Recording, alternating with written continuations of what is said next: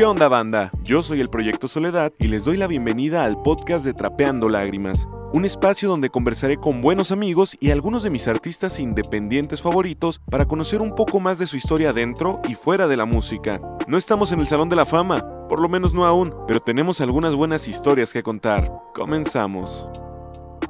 El día de hoy estoy muy emocionado, neta, muy contento porque volvemos a tener a un invitado de manera presencial aquí en los estudios Trapeando Lágrimas. Y qué invitadas. El día de hoy estamos aquí con Rafa Reguín. Rafa, ¿cómo estás, amigo? ¿Qué onda, güey? ¿Bien y tú? También, todo chido. Qué buena onda. Ya lo estábamos platicando antes de iniciar la grabación, pero que por fin se pudieron coordinar los tiempos para poder llevar a cabo esta plática, ¿no? Sí, justo habla, o sea, tentativamente iba a ser el primero, ¿no? Sí. Fue como la invitación de va a ser el tuyo el, el primero y no se armó, pero ahorita pues ya. Güey, pero definitivamente creo que es un gran momento. Digo, actualmente que ya están regresando los shows, güey. eh, hay que aprovechar aparte, pues para platicar de, de lo que se viene también a futuro. Pero quisiera iniciar esta plática como inicio todos los episodios, güey. Y es con esta pregunta que no necesariamente va relacionada a la música.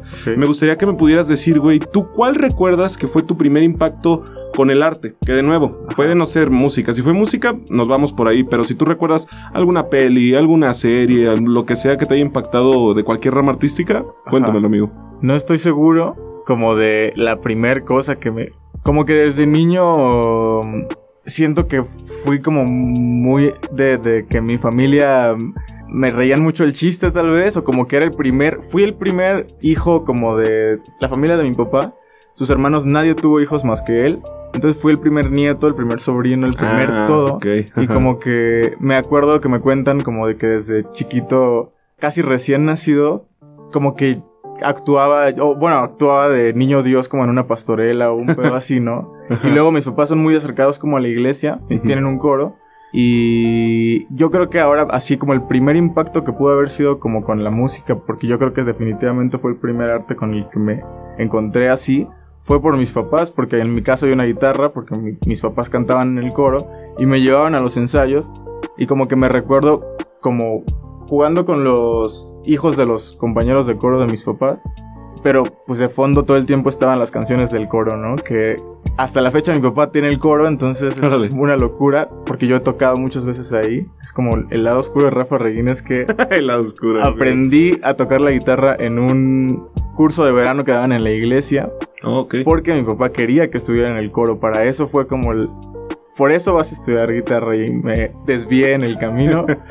Pero yo creo que fue por ahí, con mis papás en el coro, con esas canciones, con el aleluya. pues. Órale, y te hiciste rock and rollero ya después, güey. Después, ya cuando entré como a estudiar formalmente, como en una, en una escuela de música ya más real, porque lo primero fue como un curso de verano nada más, como que para ver si sí me gustaba realmente, y cuando vieron mis papás que sí me latía, ya me dijeron, bueno, pues te pagamos un curso, ¿no? ¿Y qué tipo de música escuchabas tú en ese momento? Por ejemplo, también en tu casa, más allá de, de las canciones del coro.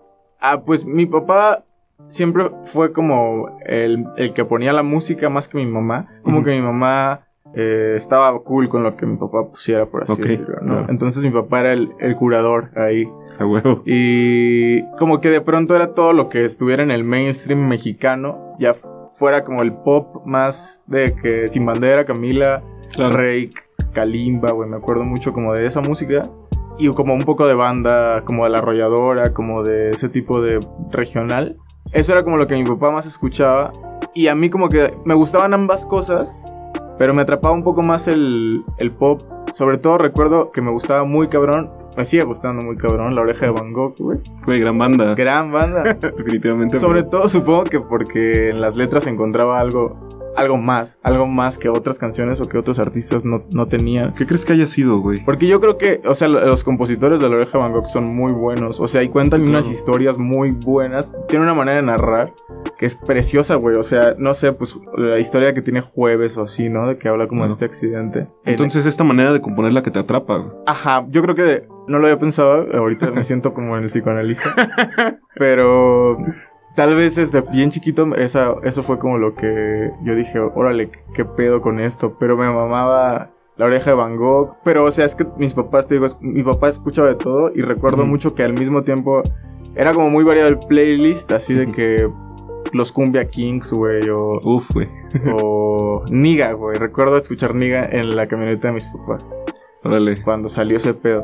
Y así como que súper lo que pasaban en la tele, lo que Televisa te ponía, claro, lo que mis papás escuchaban, y era como, pues va, ¿no? Todo bien. Hasta que entré a la escuela de música, primero entré a estudiar guitarra clásica, que era como, pues la que había en mi casa y me habían comprado y tal, pero en el mismo colegio de música en el que estaba, daban clases como de eléctrica y tenían como una, un horario en la, en la, tarde que era como la escuela de rock en el que daban todos los instrumentos de pues como para formar una banda y luego como que entre ellos los dejaban convivir para que sacaran sus primeros covers y acá, ¿no? Y en ah, algún momento increíble, güey, o sea, en algún momento me tocó a mí hacían como una presentación al final del del ciclo donde todos presentábamos como para nuestros papás el avance del año o lo que sea.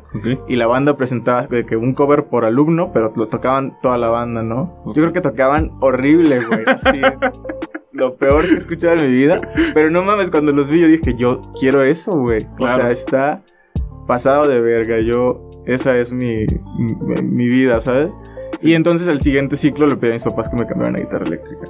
Y acá hicimos como el esfuerzo de comprar una guitarra eléctrica, una Washburn horrible morada que trasteaba de la primera cuerda, culerísima, güey. Pero ya era una guitarra eléctrica, ¿no? Me metí ahí, este, ya como que motivado porque ya empezaba como que a escuchar más música en MTV o así, y empezaba que más el gusto por, por la... Sobre todo esta escena como Panda, División... La escena mexicana, ponqueta, que, que, que pasaban mucho en MTV, Sí, claro, que, los días más pedidos todo el tiempo. Uh, güey, sí, gran programa. Gran programa. Yo siempre lo veía saliendo de la escuela, mano. Ajá, yo también. Llegaba y era lo que estaba. Entonces ya te ibas como consumiendo este tipo de, de bandas. Ajá. Como que eso supongo que afortunadamente pasó al mismo tiempo, como el hecho de que me empezara a interesar por esa escena más happy punk o lo que sea. Y que vi a estos güeyes en vivo y supe que podía tocar rock, ¿no? Que, que, que el rock en la ciudad existía. Como que pasó al mismo tiempo un poco. Y entonces pues yo llegué a, la escuela de música ya más o menos habiendo escuchado, o sea, más bien llegué a, la clase de guitarra eléctrica habiendo escuchado estas bandas y como algunas otras cosas en inglés que había en ese momento, como Paramore, por ejemplo, ¿no? Claro, güey. Que también me gustó un chingo hasta la fecha. Y ahí creo que fueron unos compañeros, un compa que de hecho ayer lo vi, que hasta la fecha lo sigo viendo, tocaba el bajo, en, estaba aprendiendo a tocar el bajo ahí. Y el vato era muy cool, güey, porque, o sea, como que tenía acá de que el look de, de Bad Boy. ok. Y e, era zurdo, güey, bajista zurdo. Entonces, como que era el vato más cool, güey. Se parece a Paul McCartney así totalmente. Y de pronto me, e, él, fue como que me dijo, güey, ¿conoces a, esta banda? Y me puso Vía Láctea de Zoe. Y como que eso también me cambió la vida. Escuchar a Zoe por primera vez, creo que sí influyó demasiado en mí en ese momento. Y como que de ahí en adelante sí todo se volcó como al rock. Porque de, de como que empezó a pasar a otras cosas, ¿no? Como que ya de Zoe me pasé probablemente como a escuchar a los Beatles porque, como por la influencia. Y eso detonó ya en un chingo de cosas. Y ahora estoy regresando a cerrar el ciclo de mi papá porque estoy escuchando mucha música regional mexicana últimamente. Órale. ¿Qué pasa, no? Pasa memes y todo el pedo de que entiendes las canciones tristes acá norteñas hasta que ya envejeces, güey. No, y, y a mí me pasa que me que reconozco en mi música influencias de esas ah, claro, que están ahí, güey, que y a lo mejor ni te dabas cuenta, ¿no? Hasta del coro, güey. Te juro que hasta del coro reconozco cosas en mis canciones. Y la neta es que esta evolución sonora que me platicas, güey, puede parecer radical en algunos puntos, pero pues no mames, es bien natural. Digo, tu amor por la música nace entonces desde este primer curso, güey, que tomas eh, en la iglesia. O sea, ya desde ahí, o, tú dirías que inclusive antes, cuando Yo creo tenías las guitarras allá a la mano y toda la onda. Sí, porque no fue como de que tal cual mi papá decidiera que yo me iba, que yo tenía que estudiar guitarra porque sí, sino que pues como había una guitarra en mi casa, yo de pronto ya la agarraba y jugaba. Claro. Como que con el, con el oído de pronto lograba hacer ciertas melodías, ¿no? Así de que solo, sin tener idea de nada, de absolutamente nada. Y, y está como especialmente, como que a lo mejor para mis papás fue especialmente asombroso porque mi papá en general toca la guitarra, pero no es muy bueno, como que aprendió en la rondalla, como en el taller de rondalla de la prepa.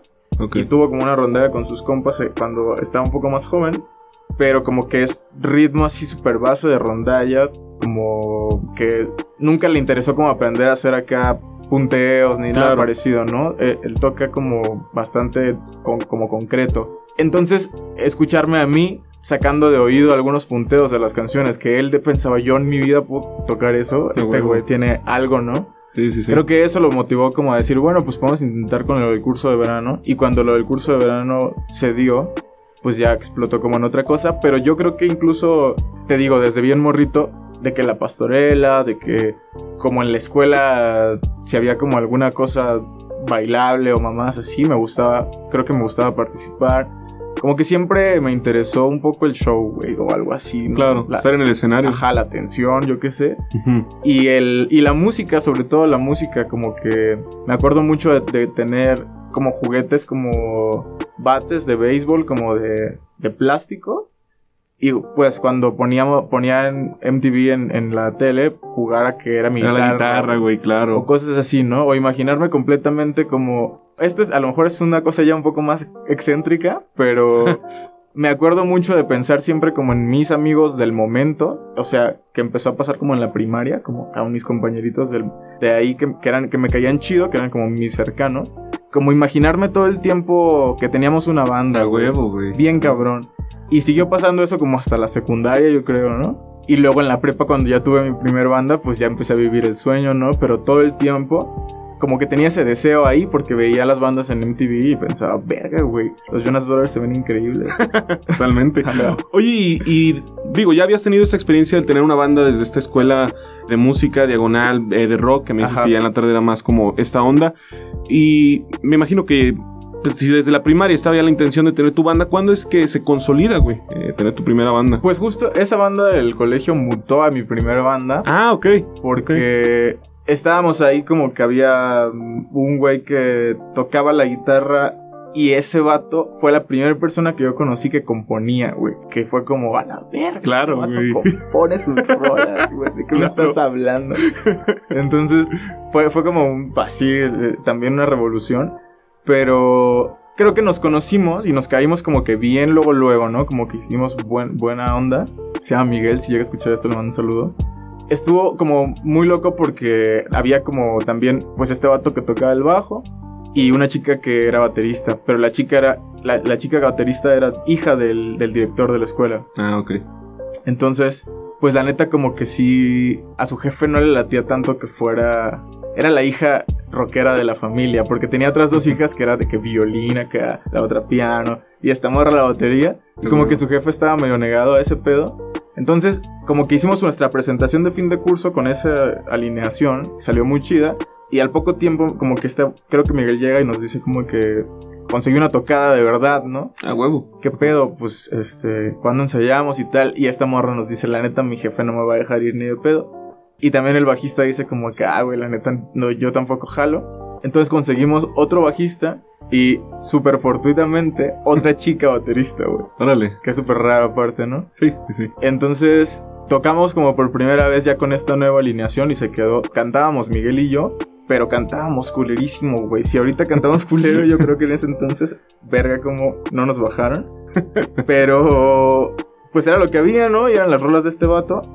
Tiempo después, cuando como que se nos, pues quedábamos encantados, ¿no? De tocar, era como un sueño ya.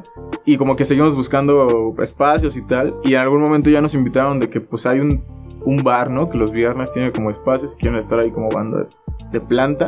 Pero era más como de covers y tal, ¿no? Hicimos como que prueba y, y y tal, pero no nos terminábamos como de sentir a gusto este güey y yo cantando. Y luego audicionamos, estuvo súper cagado. Hicimos una, hasta pegamos carteles como que buscábamos vocalistas. Ah, ok. Y salieron un par de... En vez de... Buscábamos una persona y quedaron dos, un chico y una chica. Audiciones y toda la onda. Ajá. Sí, Órale. cabrón. Qué profesional, güey. Super mamadores, güey.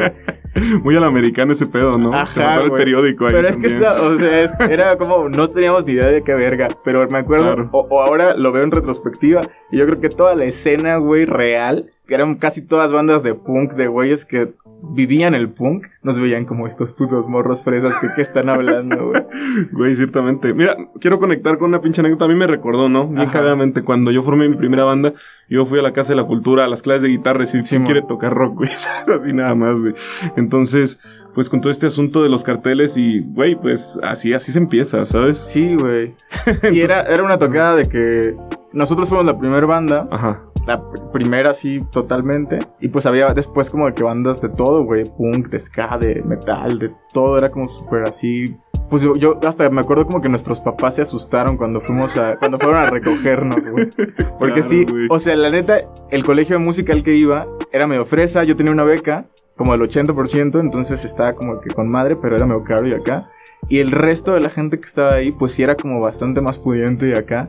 Y sus jefes como que sí se agüitaban un poco. Pero con esa primera banda, la neta tuve muy buenas experiencias, güey. Por lo mismo de que todo el mundo tenía como que buena capacidad económica. Así Claro. de que una vez hasta nos fuimos a un Anti-Fashion Music Fest en Guadalajara. Órale. Que era como un- una contienda de, de bandas en la que nos descalificaron en la primera ronda porque éramos malísimos. pero como que esa experiencia ya era como... Sentíamos que estábamos realmente en el camino o, o- o por lograr algo y sentíamos que nuestras canciones eran buenas y tal. Por alguna razón, porque eso duró varios años, ya después tocábamos en bares y tal, eh, más frecuentemente. ¿Cómo cuántos años duró esa banda? Como unos dos, güey. Se llamaba Bikini. Bikini. Ajá. En realidad nuestras canciones como que no, no brillaban mucho, más bien era una banda de covers tal cual. Teníamos unos amigos que tenían una pizzería bar y tocábamos todos los fines de semana ahí. Y estuvo muy chido, o sea, fue como te digo, estábamos bien morros, yo tenía como 15 años cuando eso pasó, güey. 15, Claro. 16. Entonces, era, era increíble, güey. O sea, para mí ya era como, soy un rockstar, güey. Estoy Claro. aquí, vienen, la neta, llenábamos como que el lugar seguido y tal. Como que tocábamos bien, eso era lo que... De pronto había otras bandas que era más como vivir el, el rock y tal. Y nosotros como que sí teníamos algo más de estudio o lo que sea. Y sonaba chido y era como una banda bastante comercial en ese sentido de que podían ir a vernos papás y no había pedo, ¿no? O podían ir a ver los Huevo. señores y tal. Entonces, estuvo chido unos años, como que luego empezó a pasar que los más grandes ya tenían que irse a estudiar fuera, la chingada, y se disolvió. Y en ese inter como que yo conocí a otro gran compa, Olin, a quien también le mando un saludo. Ese carnal también escribía sus rolas ya. Como que con él, por primera vez fue como de que... Él me motivó mucho como a pensar, no sé si, no sé qué tan como cagados son esto, pero, pero pensaba yo, si este cabrón puede, ¿por qué yo no? Ah, huevo, güey. Aparte de todo, nos empezamos como a tener un, un grupo, un dueto, primero con sus canciones porque yo todavía no escribía, pero como que al empezar a tener ese dueto, pues yo también pensaba, bueno, pues yo quiero meter rolas al proyecto y tal, ¿no? Claro. Y como que de ahí nació la onda de ser compositor. ¿Cuántos años tenías en ese momento, güey? Yo creo que 17, güey. Me acuerdo muy cabrón. Tuve una, como, un fin de semana curioso, porque lo recuerdo perfectamente. Fue cumpleaños de una amiga, que era como amiga de Olin y mía. Como que no- nos juntábamos mucho los tres. Salíamos de que a ponernos hasta el pito y Sí, tal. huevo. ¿no? Ajá. Pero era como una, acá como que, como un grupito, una pandilla muy, muy así cercana. Y era cumpleaños de esta morra. Y Olin tenía una tocada ese día como en, en el teatro. Porque era como fin de, de un curso de un diplomado en el que él, él- él estaba. En esa madre era como el, como el concierto final. Y me invitó como de que a tocar. Entonces después de ir a comer ah, con esta morra por su cumpleaños una pizza. Nos fuimos al concierto, tocamos. Y yo recuerdo que el trip del diplomado yo no, no, no estaba enterado, pero ya era un diplomado del que ya había escuchado hablar, pero como que no sabía bien cuál era la finalidad. Y era, yo lo, de lo que me di cuenta que, que me quedé como súper eh, deslumbrado fue que la idea era como propulsar a los, a los chavos a que compusieran canciones, güey. Como que el, Chido, el diplomado era, era como un diplomado no debe de enseñarte a tocar, sino eh, tenía como el eslogan de que era diplomado de perfeccionamiento musical, pero estaba muy centrado en la composición y todas las canciones que presentaba la banda de ahí eran canciones propias, pues. Propios. Y yo vi eso y dije, verga, güey, ahora quiero eso, ¿sabes? Sí. Y me acuerdo que ese mismo día en la mañana había empezado a escribir una canción y como que motivado por esa onda de ver estos güeyes que presentaban sus rolas y que la gente estaba ahí como muy atenta y tal, hizo que al día siguiente de esa noche yo terminara la canción, que fue la primera canción que compuse como en forma. Y, y sentía como que tenía algo realmente bueno, ¿no? Se lo enseñaba como a mis amigos con los que tocaba, o con, como amigos músicos, y me decían, güey, está chida, no sé qué. Como que me la, ahí me la creí. Y luego ese diplomado del que fui al concierto final tuvo como una siguiente edición o como un siguiente ciclo, porque Claro. duraba ocho meses. Y en el siguiente ciclo me, me inscribí Para, para estar como en esa madre. Tenías que hacer como una audición, la pasé. Y aparte la, pasó, la pasó de que mi hermano, que también toca el teclado en mi banda ahorita, y la pasó de que el vato que toca la batería en mi banda también. O sea, ahí conocí a mi banda básicamente, que después fue mi banda.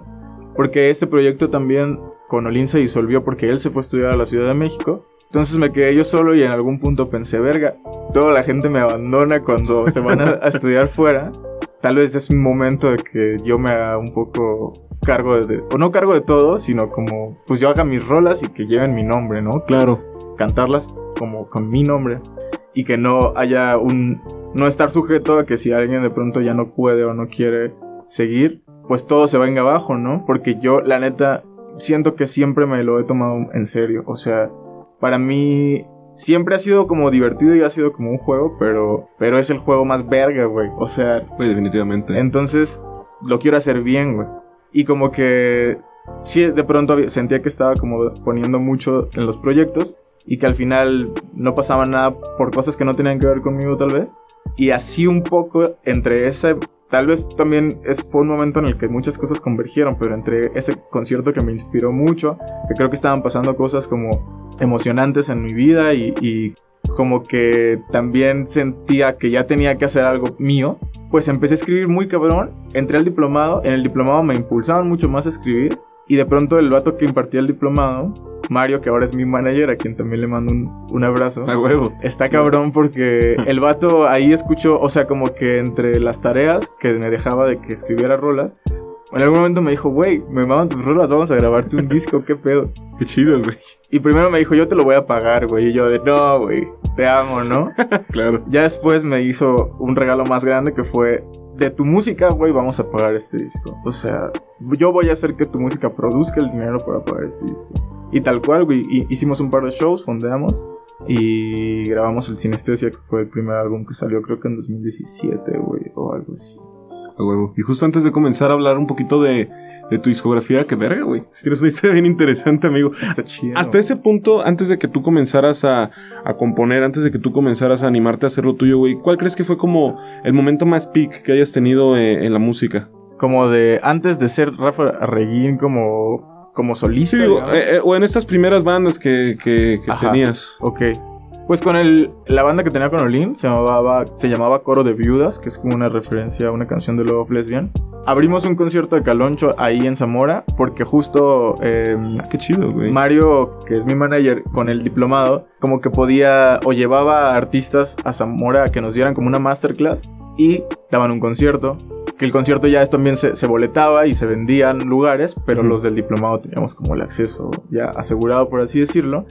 Y esa vez Olin y yo teníamos pues esta banda y como éramos pues parte de la comunidad un poco de, de ese pues, grupo de gente que hacía música, nos invitaron a nosotros y esa vez tocó otro compa de ahí de Zamora que se llama Alex Raptor y una morra que se llama Gris Romero junto con otros dos vatos que que no me acuerdo sus nombres, pero que venían con ella pues. ok, claro. O sea, fueron cinco actos, creo, los que abrimos y luego Calonche.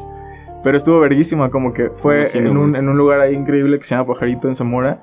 Estaba apretadito, pero eso hizo que la vibra estuviera bien chida. Y yo creo que ese fue un gran highlight de mi vida musical antes de ser, de, de hacer este pedo más solista. Que ya como que en ese momento empezaba a caminar, o yo ya empezaba a escribir canciones pensando en eso. Entonces fue casi de lo último, pero fue muy grande. Creo que fue lo más grande así como tal. Oye, por como me lo cuentas, pareciera como si fuera bien sencillo para ti escribir canciones. ¿Cómo es tu proceso? ¿Sí se te facilita mucho ese pedo de, de escribir pues tanto la letra, la música, todo el pedo? Cada vez menos. Yo creo que cada vez menos. Como que al principio había algo como de ingenuidad que hacía que fuera súper fácil. Como que las primeras canciones yo creo salieron rápido, güey. Como que venía muy, ya muy procesada la idea y solamente...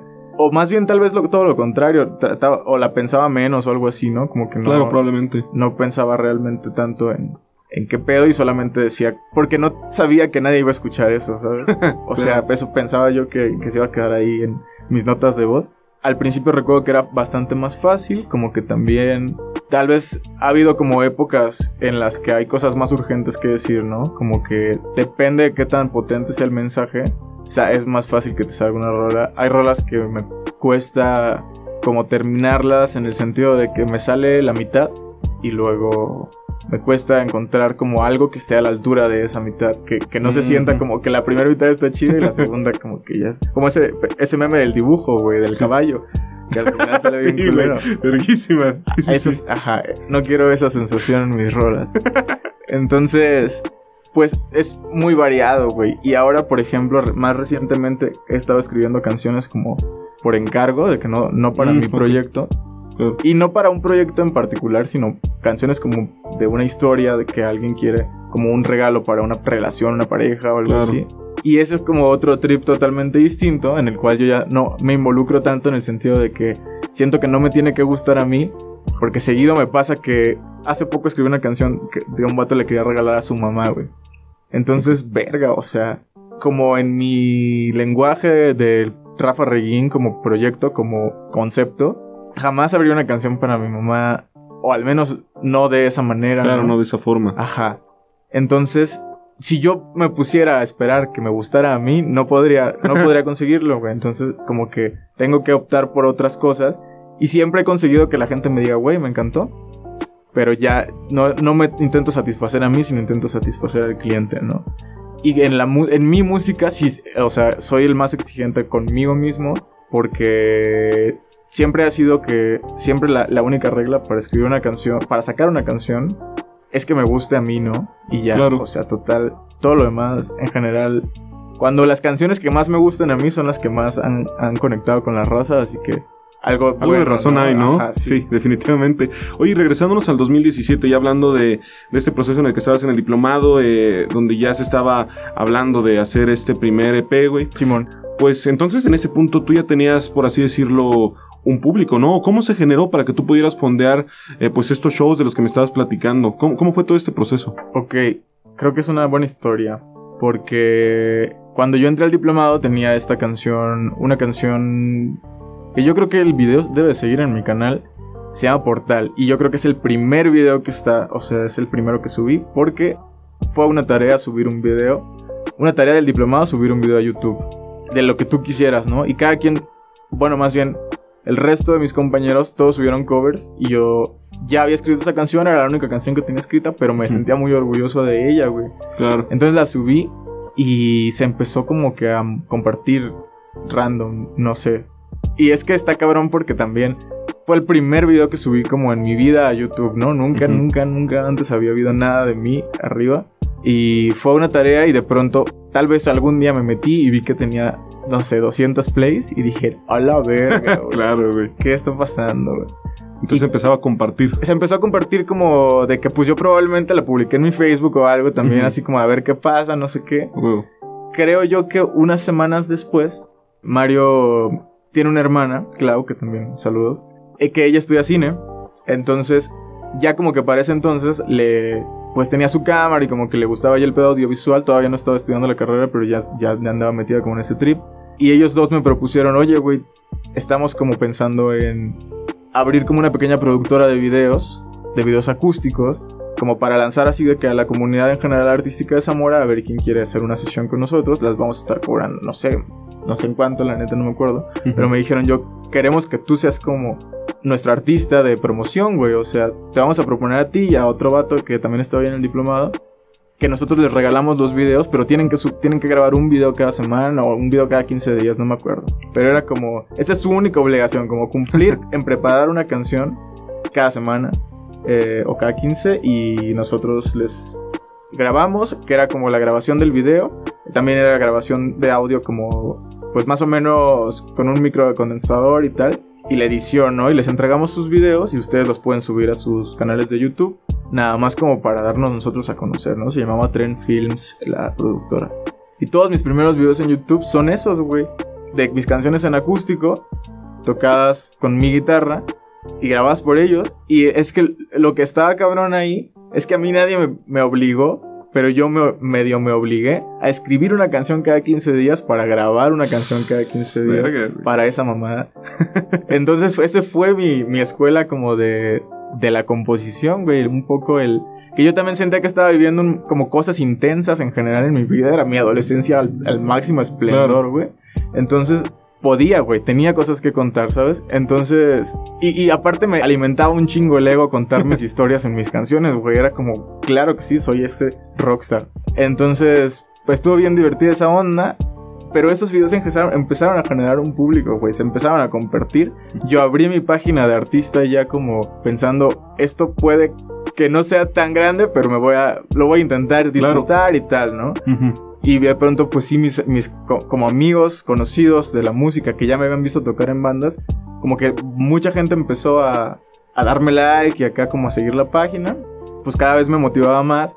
Ya notaba que había gente que estos como videos que subía cada, cada semana o cada 15 los esperaban o que me los comentaban o que ya cosas así, ¿no? Y era como, venga, güey, ¿qué está pasando, cabrón?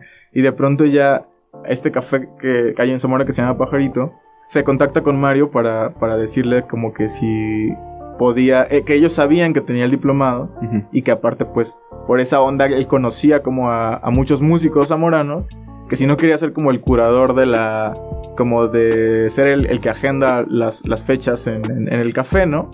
Y Mario pues ya empezando como a ser mi manager sin ponerlo todavía como tal en palabras, pero ya como en esa onda, pues me metía bien seguido. Ahí como que se fue generando el público de que ya iba gente a verme, ¿no? De que ya yo lo anunciaba en mi página y de pronto empezaba a ver que ahí iba un par de personas. Y de pronto empezaba a ver que esas par de personas, las canciones que estaban en YouTube ya se las sabían, güey. O me las pedían, ¿no? Porque yo de pronto era como que pues llegaba y tocaba mis covers nada más. Ya me pedían de que portar. Y era como, a la verga, ¿qué está pasando? Qué chido, güey. Y, ajá, güey, o sea, pinche sueño, güey. Eso fue creciendo y creciendo y creciendo todo el tiempo como sin realmente saber hacia dónde iba o por qué o qué chingados, pero siendo súper divertido todo el tiempo, pasándonos de increíble, tocaba con mis amigos, güey, nos poníamos pedos, iban como siempre otros amigos a vernos tocar y se armaba el cotorreo y luego after todo el tiempo así pues el el sueño adolescente del rock and roll, güey, porque siento que ya el sueño adulto es distinto, pero el sueño adolescente del rock and roll es ese y lo vivimos, estuvo muy chido, pero creo que de pronto pasaban cosas que nos costaba trabajo creernos como que nos estaban pasando, ¿no? Nos inscribimos, bueno, más bien, yendo como a lo del disco o como siguiendo con, esa, con ese hilo, pues empezó a generar este público. Pajarito fue súper importante para eso porque realmente se convirtió como nuestro foro, a pesar de que no era un foro donde tocara tanta gente. Nosotros estábamos de planta todos los viernes y Ana, que también la quiero mucho, es la, era la dueña en ese entonces. Un saludo también. Un saludo también. Abrazos nos dejaba tocar lo que quisiéramos porque ella también era como una gran amante de la música.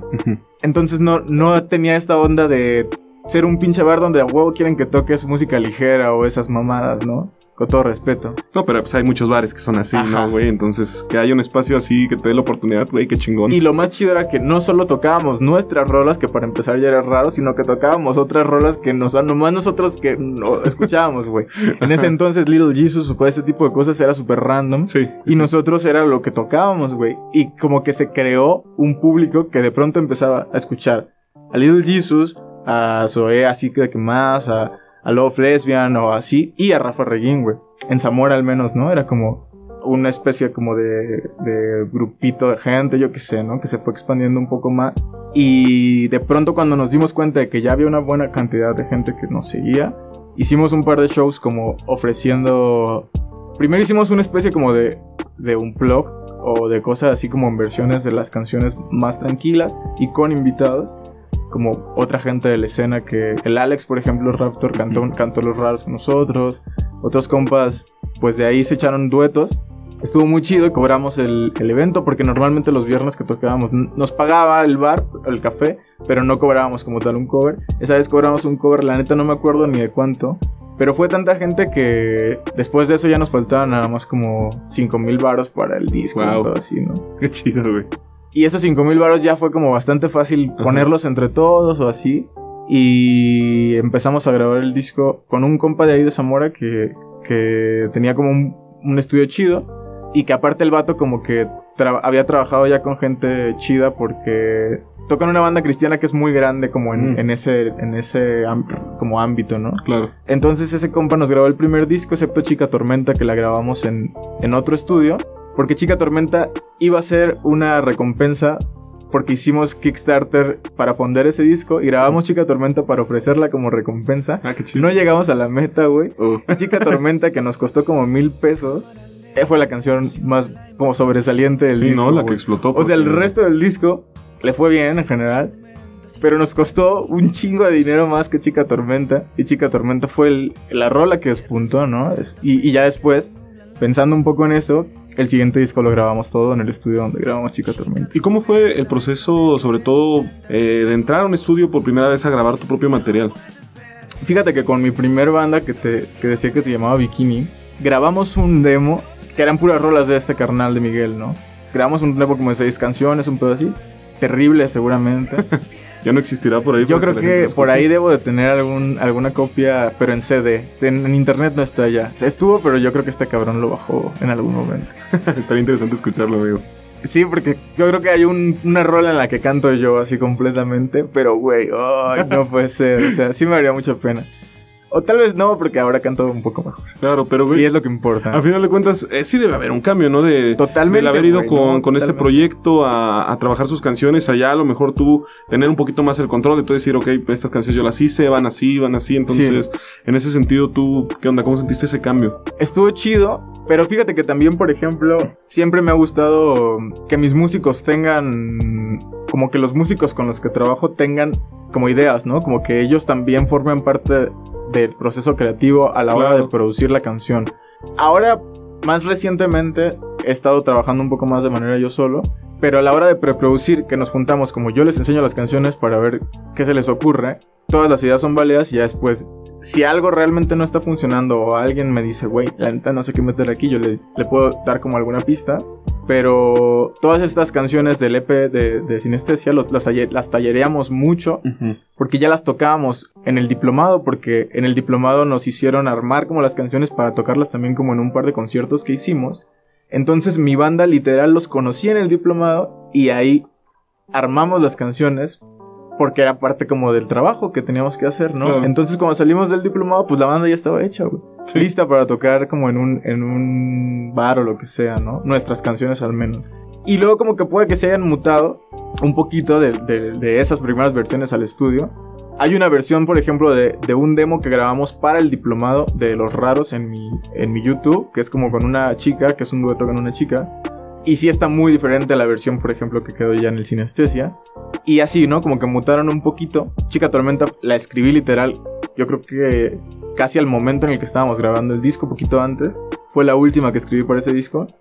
Creo que tal vez no me caía el 20 en ese momento tan cabrón de lo que estaba pasando, ¿no? Como que estaba muy morro también, como para tal vez darme cuenta de lo cabrón que era como pues estamos aquí eh, en este estudio grabando mis canciones y hay gente que, está esperando escuchar esto, ¿no? Y claro, güey. Hicimos una presentación en la que nos fue muy bien y después nos fuimos en una gira con ese EP súper mal pensada y estructurada porque era nuestra primera gira, no teníamos idea de nada, nosotros pagamos todo, güey, o sea, de que... Claro. Con lo que salió de la, de la presentación del disco y que vendimos como 200 discos, eh, nos pagamos pues una girilla así de que fuimos a San Luis, fuimos a...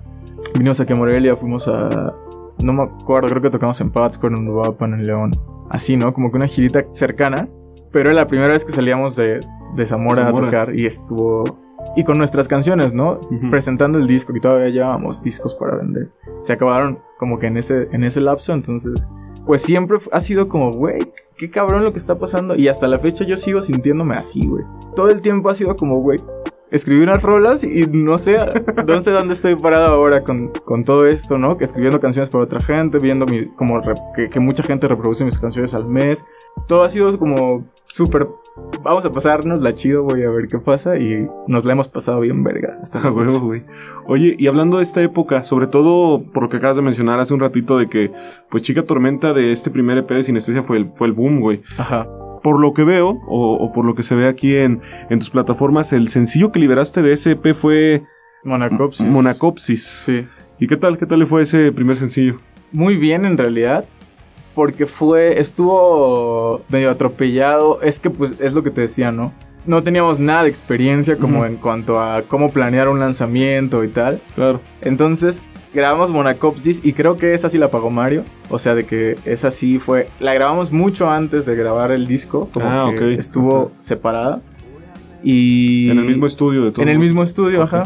Pero la pagamos antes, la produjimos y luego dijimos como de que Simón, pues vamos sacando sencillo por sencillo y tal. Y yo creo que ahí algo salió mal. Ya habíamos lanzado Monacopsis y tardó un rato en salir el, el resto del Y no lanzamos ningún otro sencillo, fue de que Monacopsis y luego el EP. Pero fue como por cuestiones tanto de no saber bien cómo planear un lanzamiento, como de que no teníamos el varo como, como para estar sacando sencillos más este, segmentadamente. Tal vez ni siquiera se nos ocurrió también.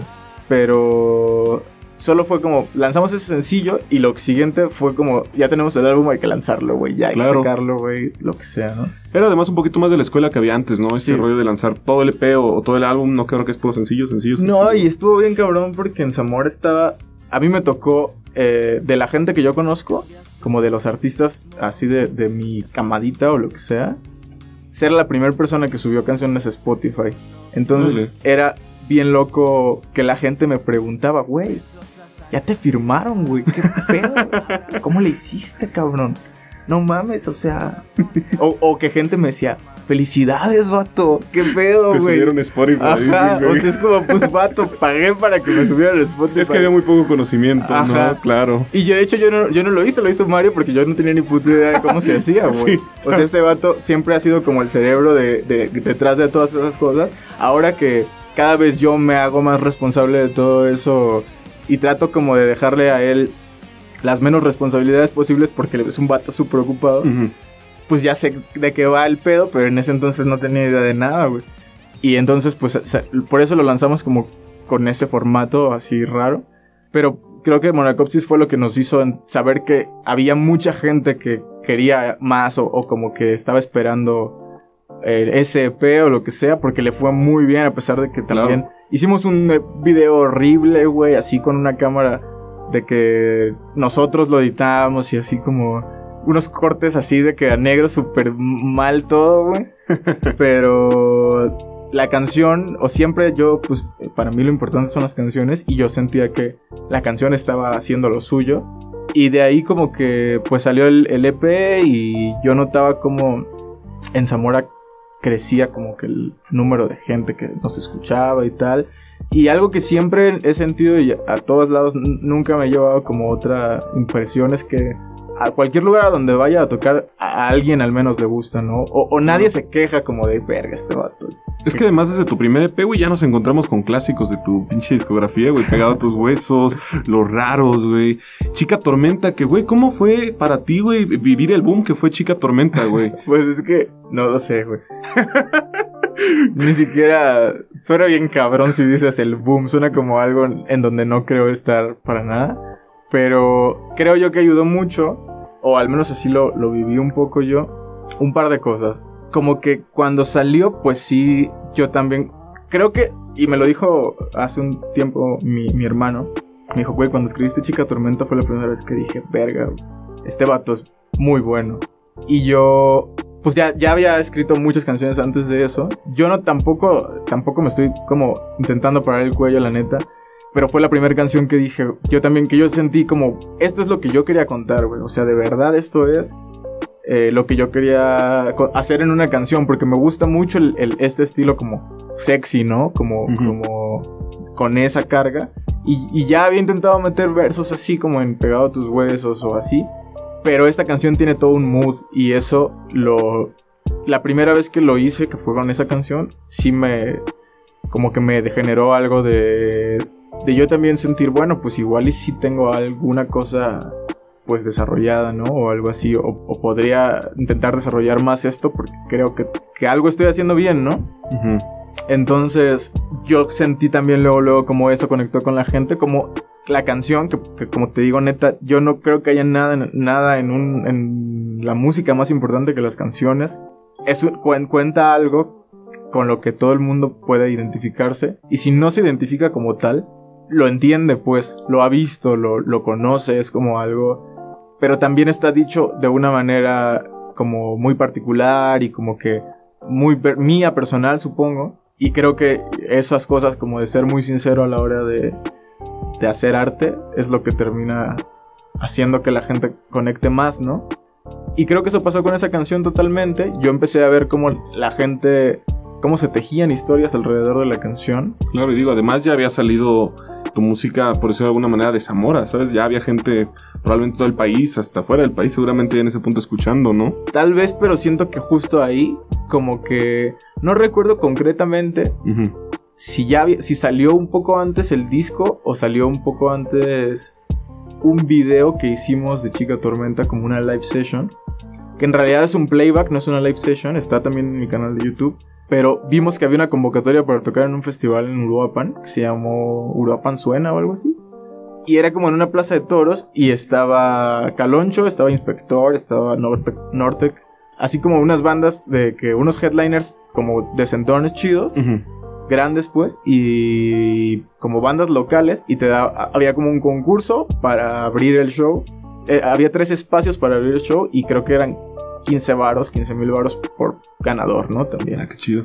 Lo único que tenías que hacer era mandar tu rola una, un video tocando en vivo la canción y ellos le iban a subir a la, página del festival y la canción que tuviera más reproducciones creo ganaba no, era como más bien que iban a pasar, como las que tuvieran más reproducciones, pasaban un filtro donde unos jueces decidían cuál ganaban, ¿no? Ah, Algo así. Como que sí estaba legal, pues, el rollo, güey. No era acá tan... De likes. Ajá. como los dibujos, ¿no? Simón, eso está de la verga.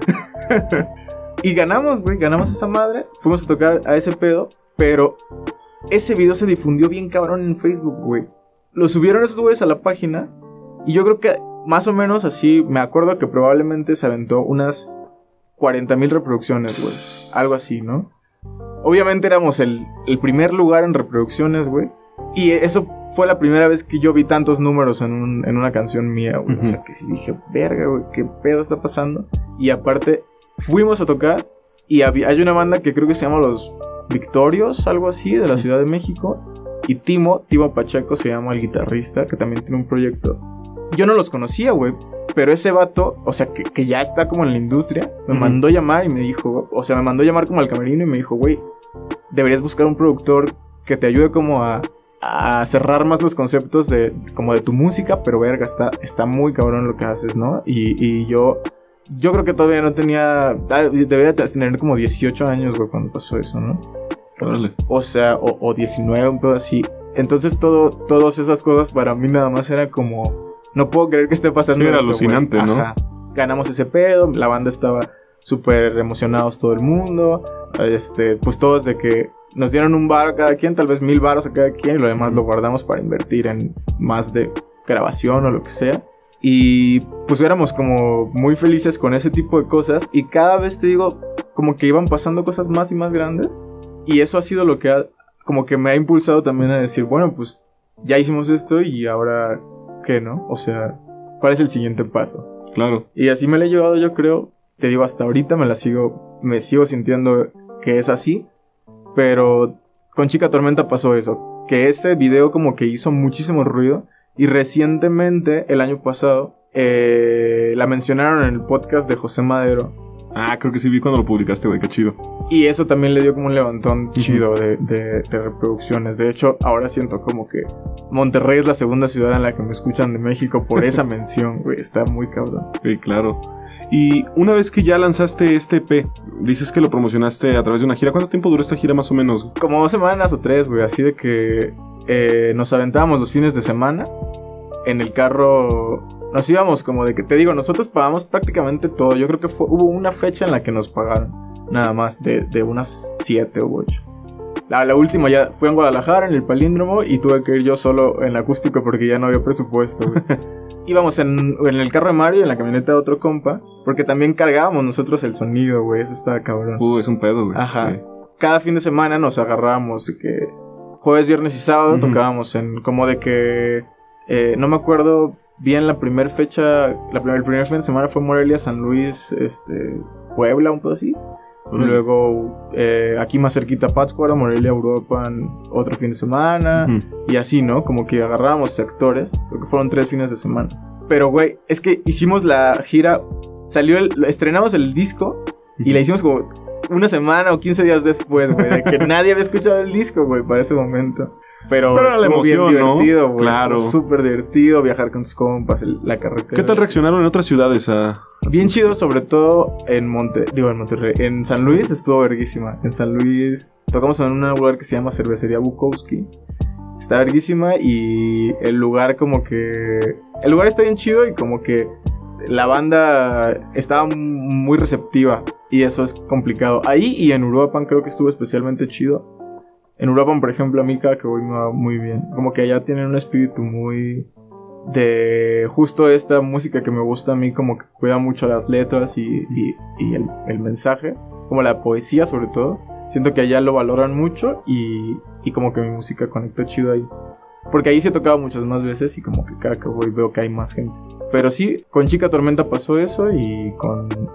Ya después en la gira duró, te digo, poquito y ya después a lo mejor salíamos esporádicamente de que veníamos a Morelia o así, ¿no? Pero ya no como tal en una gira, sino como fechas a lo largo del año.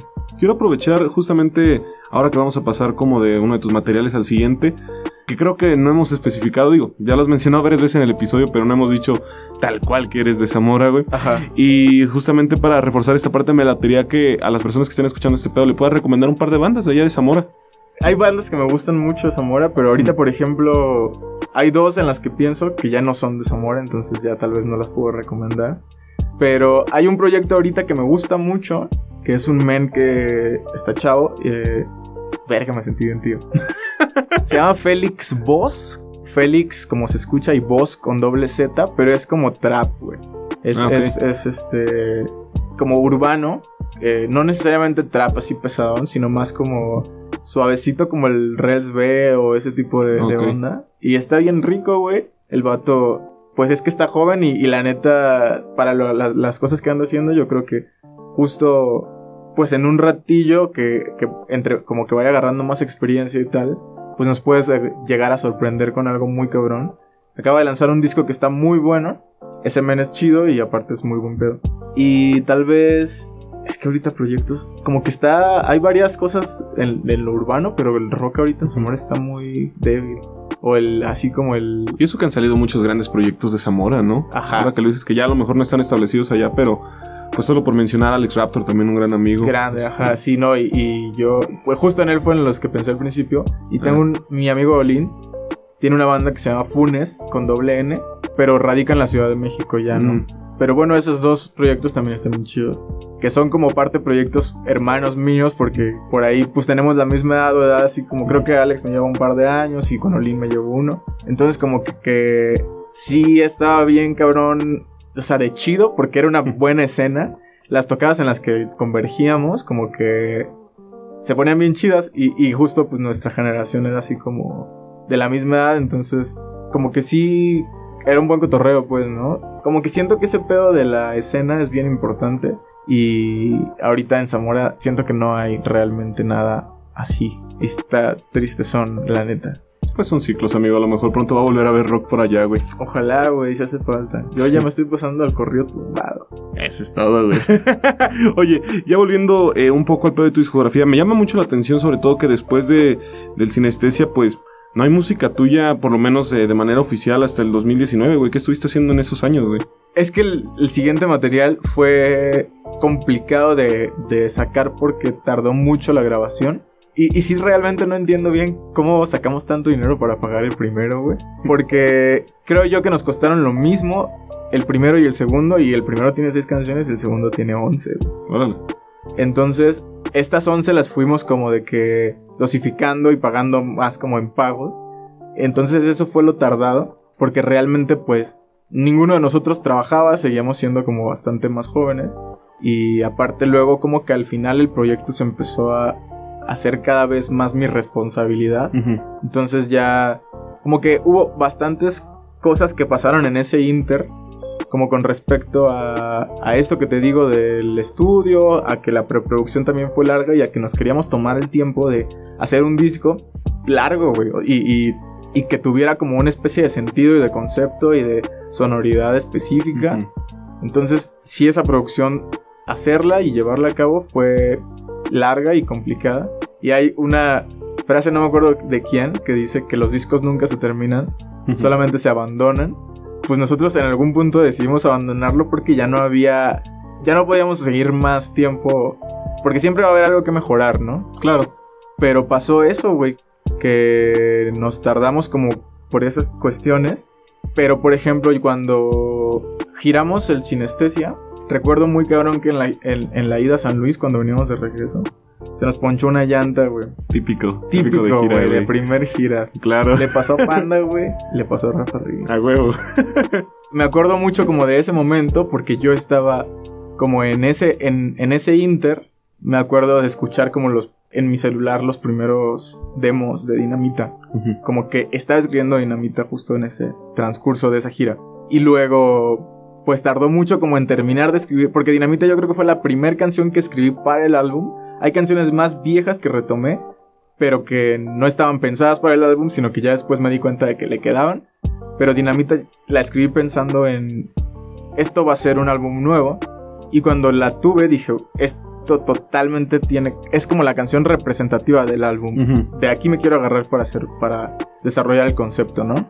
Y fue que, que empecé a trabajar como en eso, me tomé mi tiempo, yo escribí todas las canciones, entonces te digo, cada vez con el tiempo se me hace más difícil porque sé también que hay gente que ya está esperando escuchar algo chido, ¿no? También yo soy más exigente conmigo mismo y también se van terminando los recursos, ¿no? Al principio es muy fácil porque no has hablado de nada y Claro. lo que sea que agarres le puedes dar una forma bonita, pero ya después si quieres volver a hablar de amor, está un poco más cabrón, ¿no? Tienes que hallar nuevas formas, ¿no? Exacto, y, y eso se va convirtiendo cada vez como en algo más complejo, que está rico como el, el reto, pero pues justo requiere más tiempo y tal. Entonces, estuvo ese proceso, fue largo, grabamos en dos tandas, primero cinco canciones, luego cinco canciones. Cada cinco canciones duraron seis meses la, la- la grabación. Íbamos grabando de que, pues las baterías de las seis, luego las guitarras de las seis, así, ¿no? Por capas. Y eso fue, pues fue lo tardado y que después también teníamos como algo que creíamos que era como tan bonito que nos daba mucho miedo cómo lo íbamos a sacar, güey. Como que fuera desperdiciado, ¿no? Y la neta es que tampoco somos, por ejemplo, Mario, soy la primera persona a la que, con la que trabaja de esa manera. Y yo pues también estoy como apenas viendo qué pedo. No tenemos realmente experiencia, sobre todo como en la cuestión más de relaciones públicas en, en la industria o como de cómo manejar este ciertos lanzamientos o ese tipo de cosas que ya van más allá de lo musical. Entonces eso es lo que más trabajo nos ha costado y como que nos daba mucho miedo sacar el vértigo y placer por esa cuestión. Pero cuando se vino la pandemia pensamos es que tenemos que hacer algo, güey. O sea, si esperamos hasta que esto se acabe para sacar el disco, no mames, va a pasar un chingo de tiempo. En ese inter ustedes seguían teniendo shows y todo el pedo, eh, pues normal. Sí. Ah, ok. Totalmente. De hecho, un poco de ahí salió como el para pagar el disco. Claro. Porque, pues, no sé, como que igual nuestras canciones. Siempre pasó que las canciones del Sinestesia cada vez. Como que no las terminaba de conocer la gente. Entonces, en ese lapso de tiempo que pasó, que sí fueron un- unos, unos años, todavía al final llegaba gente nueva, pues, que apenas estaban descubriendo las canciones y que les gustaban, por, y que para ellos era como el nuevo, ¿no? Entonces, Claro. siempre se mantuvo vigente el proyecto. Y pues ya hasta que pudimos empezar a, a lanzar sencillos de, de Vértigo y Placer, ¿no? Que fueron primero, sí lanzamos como dos o tres sencillos. Luego fue Dinamita, que fue como. Ese sí fue como. Ahí sí yo sentí realmente el- un, como un golpe de, de más fuerte, ¿no? Claro. Con Dinamita. Oye, pero sobre todo me llama la atención esto que acabas de decir, güey, de la gente recién llegando. Está bien cabrón lograr eso y qué chido, güey, porque pues por lo mismo que platicamos hace rato de que ahora toda la industria se maneja en cuanto a sencillos, Ajá. pues cuando eh, cualquier persona ve, digo, desde el exterior, ah, es que esta banda no ha sacado material en dos años, güey, Simón. pues te da la idea de que, pues bueno, a lo mejor tardaron mucho en hacer el material o estuvieron desaparecidos o lo que quieras, pero pues, en tu caso entonces el proyecto se pudo mantener y entonces cuando comienzas a lanzar sencillos de, de Vértigo y Placer, ¿ya estaba la, la pandemia, güey? no, no, no, No. O sea, es que el primer sencillo de Vértigo y. Placer también salió mucho. Creo, creo que más de un año antes de que saliera el disco. Verga, güey. Porque también estuvo medio mal planeado ese pedo. y era como.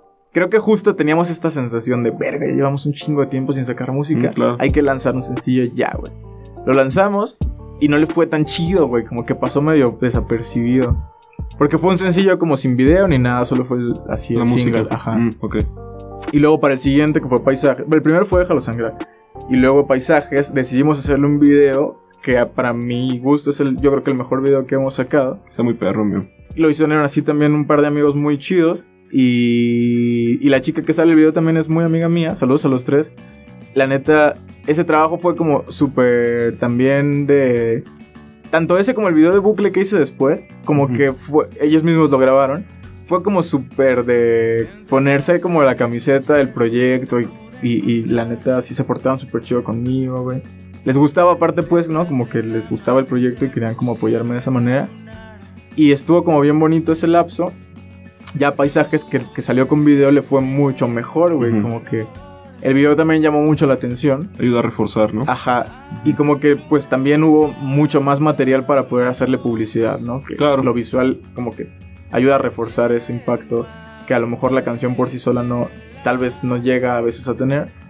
Y luego, no me acuerdo si hubo un sencillo antes o ya después de eso fue Dinamita. Pues eh, fue bucle. Ah, Bucle, sí, Que justamente. el video también está bien chido, güey. Acá ¿Qué? con la onda retro y toda. Y que, que son puros compas, güey. Ah, qué chido. O sea, toda esa gente son como amigos que conocimos en el pajarito que iban a vernos tocar y que de pronto ya bajábamos de tocar y nos echábamos una chela con ellos. La gran mayoría, otros pues son amigos más como de, de la vida, pero algunos otros sí fueron como de que los conocimos porque, porque eran fans de alguna manera y terminamos siendo amigos. Y esa vez fue como de que invitamos a la gente como que ya era como significativa para el proyecto de alguna u otra forma, ¿no? Y la neta ni les avisé bien, fue como de que vénganse, vamos a grabar un video, caigan a casa de, de baterista a tal hora. Y ya estando ahí les dije, pues vamos a hacer como un playback de todo. A cada uno le voy a hacer una toma del... O sea, tenemos, no sé, han de ser 15 personas, un pedo así. Tenemos 15 videos de gente cantando la canción, así como haciendo el playback. y luego recordamos los pedazos más que nos gustaban, ¿no? Sí, a huevo. Pero fue todo que yo estuve ahí editando con ellos. La... Órale. Entonces, eso fue como también súper hecho por nosotros. Y todo eso le ha dado un chingo como de sentido al proyecto, güey. De Ujú. sentir que todo es como cotorrear y estar con amigos y, y hacer esto porque nos divierte y porque nos llena. Y así, como que eso es lo que yo siento que hace que, que- que nos pasen cosas bien chidas, güey. No- como que no lo sé explicar de otra manera. Porque pasan cosas que de verdad, como que ni en sueños me hubiera imaginado, ¿no? Digo, sobre todo tomando en cuenta que lo que siguió después de bucle pues fue dinamita, cabrón. Y Dinamita sí fue ya que wow, güey. Y que Dinamita, por ejemplo, no tuvo video oficial, ¿no? Sí, justo te iba a preguntar ese fue pedo. un lyric video. Es que. Dinamita, por ejemplo, con, con, con las demás canciones, sentíamos que podíamos llegarle como a la canción en el sentido de que el video fuera, estuviese a la altura de la canción. Ajá, claro. Pero yo con Dinamita sentía que no podía. Que no podía. Que por lo, lo que yo pudiera con una cámara y edición así como medio amateur mía propia y de, de amigos que me pudieran echar la mano, no iba a hacerle justicia pues a la canción. Claro. Y tampoco quería lanzar algo que me diera un poco de pena o algo así, ¿sabes? Entonces, por eso, creo que fue más como por respeto a la rola y por un cariño o una cosa que yo no quería ponerle algo que no... La quería dejar inmaculada como es. Entonces, el lyric video me gusta, siento que lo, la imagen es muy poderosa, o sea, la, la portada que es de una chica que se llama Evelyn Verdín, una artista de Guadalajara, me parece increíble y me parecía lo suficientemente poderosa visualmente como para mantener la atención. Y pues la letra aparte, hice el lyric porque sí también me parece que la letra es de lo más importante de la canción, entonces eh, sí quería tener ese detalle. Pero la rola pues se sostuvo con, con eso. Además, como bien lo mencionas, desde la portada podemos ver una pizquita de lo que pues va a ser la portada del álbum, ¿no? Ajá, también. Porque era. Esta canción fue la que me dio el álbum. Claro. Entonces, por eso la. Pues lo quería referenciar un poco, ¿no? Que la portada, pues es de la misma artista. ella- Ella hizo las dos. Y era como. Para dar a entender esa onda de que el eje central de Vértigo y Placer es dinamita. A huevo. Ajá. Lo que me llama la atención es que, contrario a lo que hiciste en todo tu primer EP, güey, ahora sí te aventaste con todos los sencillos, sí, Sí, Fueron que seis, ¿no? Creo. Ahora vamos a. Déjalo sangrar, paisajes, bucle, dinamita, eh, melancrónico, que esa rola me mama, güey. A huevo. Y no nos dejes ir. Sí, seis sencillos, Seis cabrón. sencillos. ¿Y cuántas Sí, rolas güey. quedamos quedan en el disco? 11, quedaban 5, güey. Pero es que justo fue por eso, güey. Eran muchas canciones también. O sea, 5 me seguía pareciendo legal, güey. 5 nuevas, pues 5 Güey, inéditas. no sé, güey, es que son un montón de testigos. O sea, funcionó y qué chido, güey, pero, Pues es pero que... contrario a lo que pasó con Ajá. el primer EP, ¿no? Sí, sí, sí. Y ahora, por ejemplo, lo que sigue lo voy a hacer sencillo por sencillo. Y cuando lance el EP, a lo mejor va a quedar solo una rola inédita. Inédita, O máximo dos, pero a lo mejor solo una, no lo sé. Bueno, pero, a lo mejor es lo que funciona en la industria de Pues hoy, es que ¿no? ya lo quiero probar, güey. Lo quiero al menos probar, ¿no? Para no quedarme con las ganas. Y tal vez ya después saque un disco doble. No, pero, pero, Totalmente, güey. pero al menos ahora sí quiero hacerle caso como al, a la industria. y intentarlo de los sencillos. Pero sí, pues después de eso fue Melancrónico, que fue como más querer hacer algo más, más este, relajado y, como...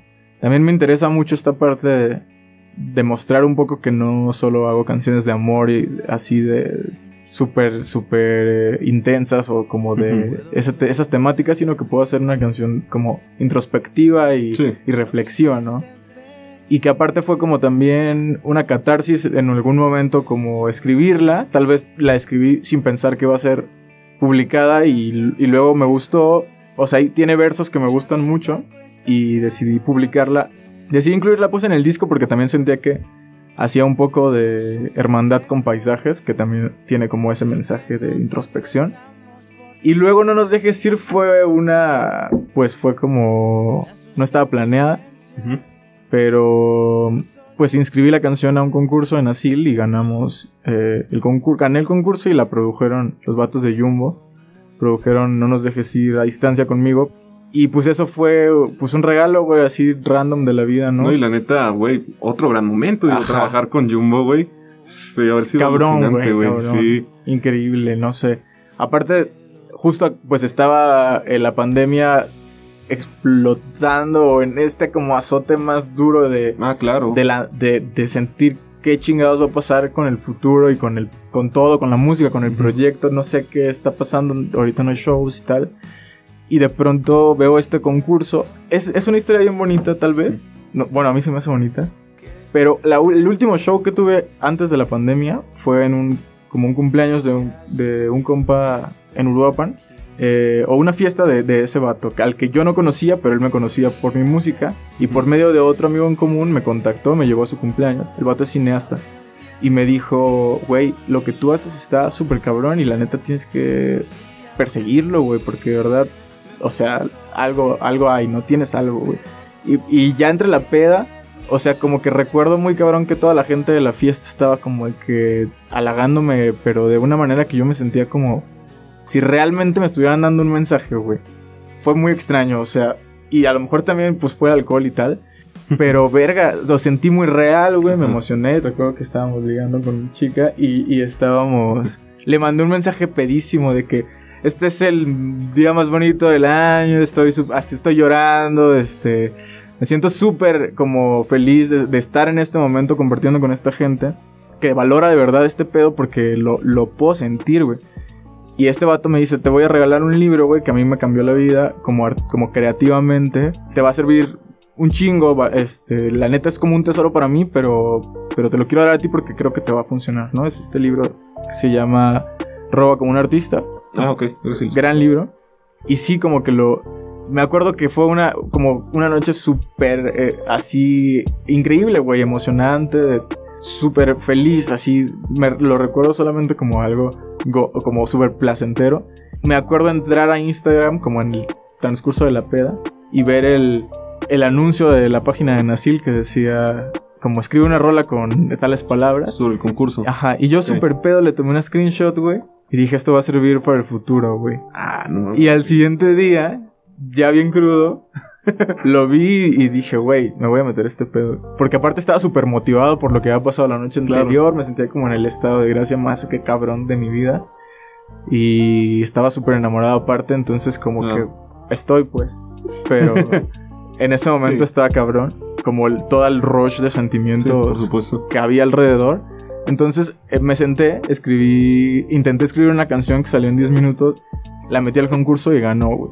Así, Qué chido. loquísimo, me llegó un correo, me dijeron, había como, creo que eran cinco ganadores, un pedo así, y cada persona iba a producirlo un- una persona, un artista distinto, ¿no?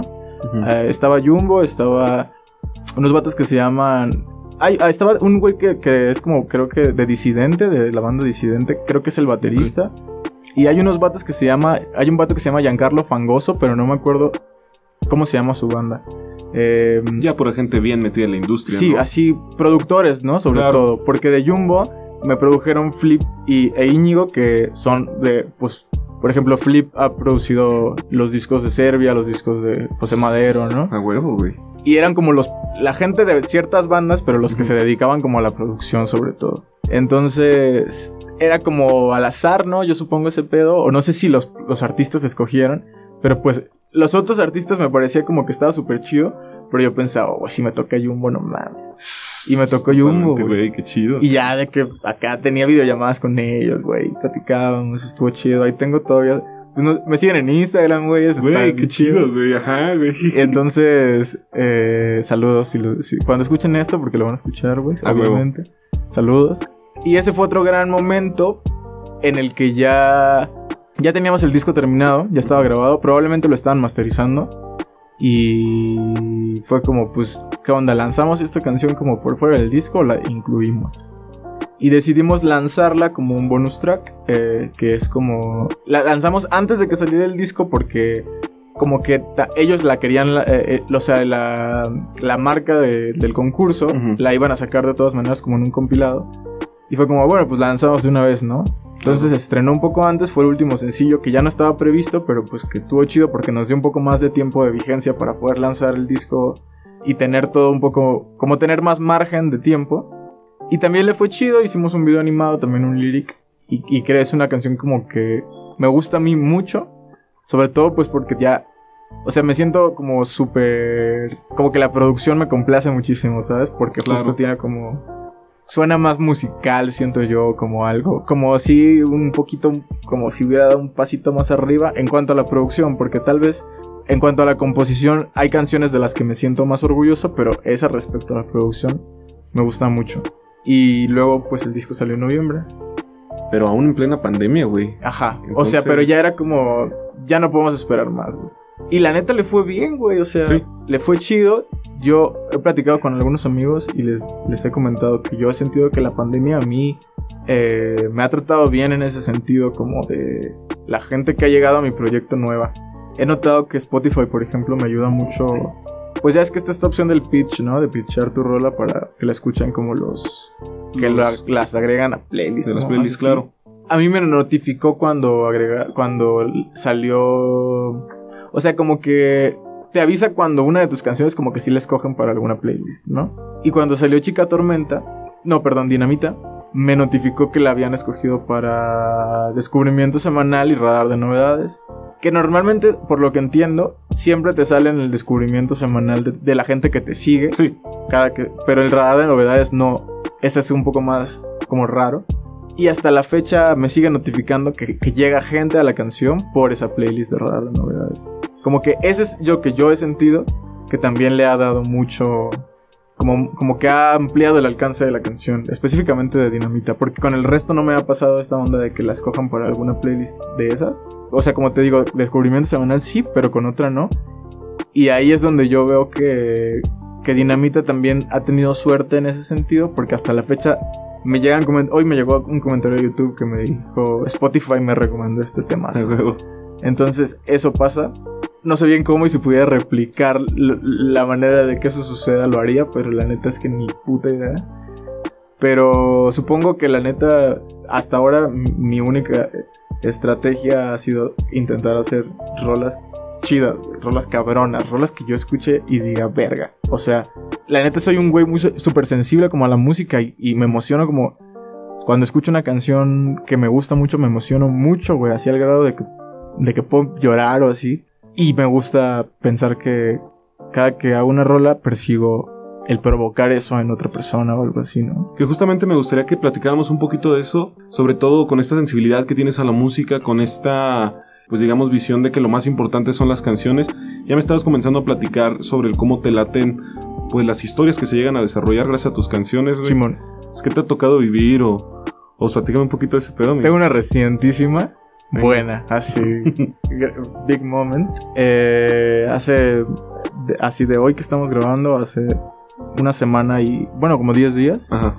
toqué en una boda porque los una, mi canción Los Raros que están en Sinestesia fue como el vals de la boda porque dos personas, un- una pareja de amigos, se conocieron en, en una, en una tocada mía, en un show de, de, de nosotros y como que pues fue muy importante para ellos porque la canción como que marcó el momento, ¿no?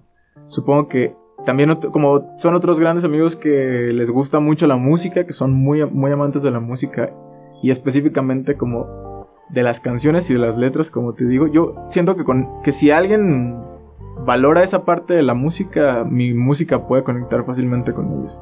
Porque es en lo que yo, o donde yo más encuentro como también eh, la riqueza en, la, en las rolas, ¿no? Al menos desde mi lugar. Entonces, como que ellos conectaron rápido con los raros. Y te digo, eso pasó, o sea, ellos se conocieron en ese lugar hace como unos tres años, tres años y medio, no sé. Y siempre era como de que con el tiempo pues ya se empezaron a acercar a mí y a comentarme como de que, oye, güey, tenemos una historia con tu rola y me, me platicaron y fue como súper bonito y no mames, o sea, la primera vez que me dijeron también fue como, verga, güey, qué cabrón que esto esté pasando, qué bonito y aparte son una pareja increíble, güey, así de que de revista, ¿no?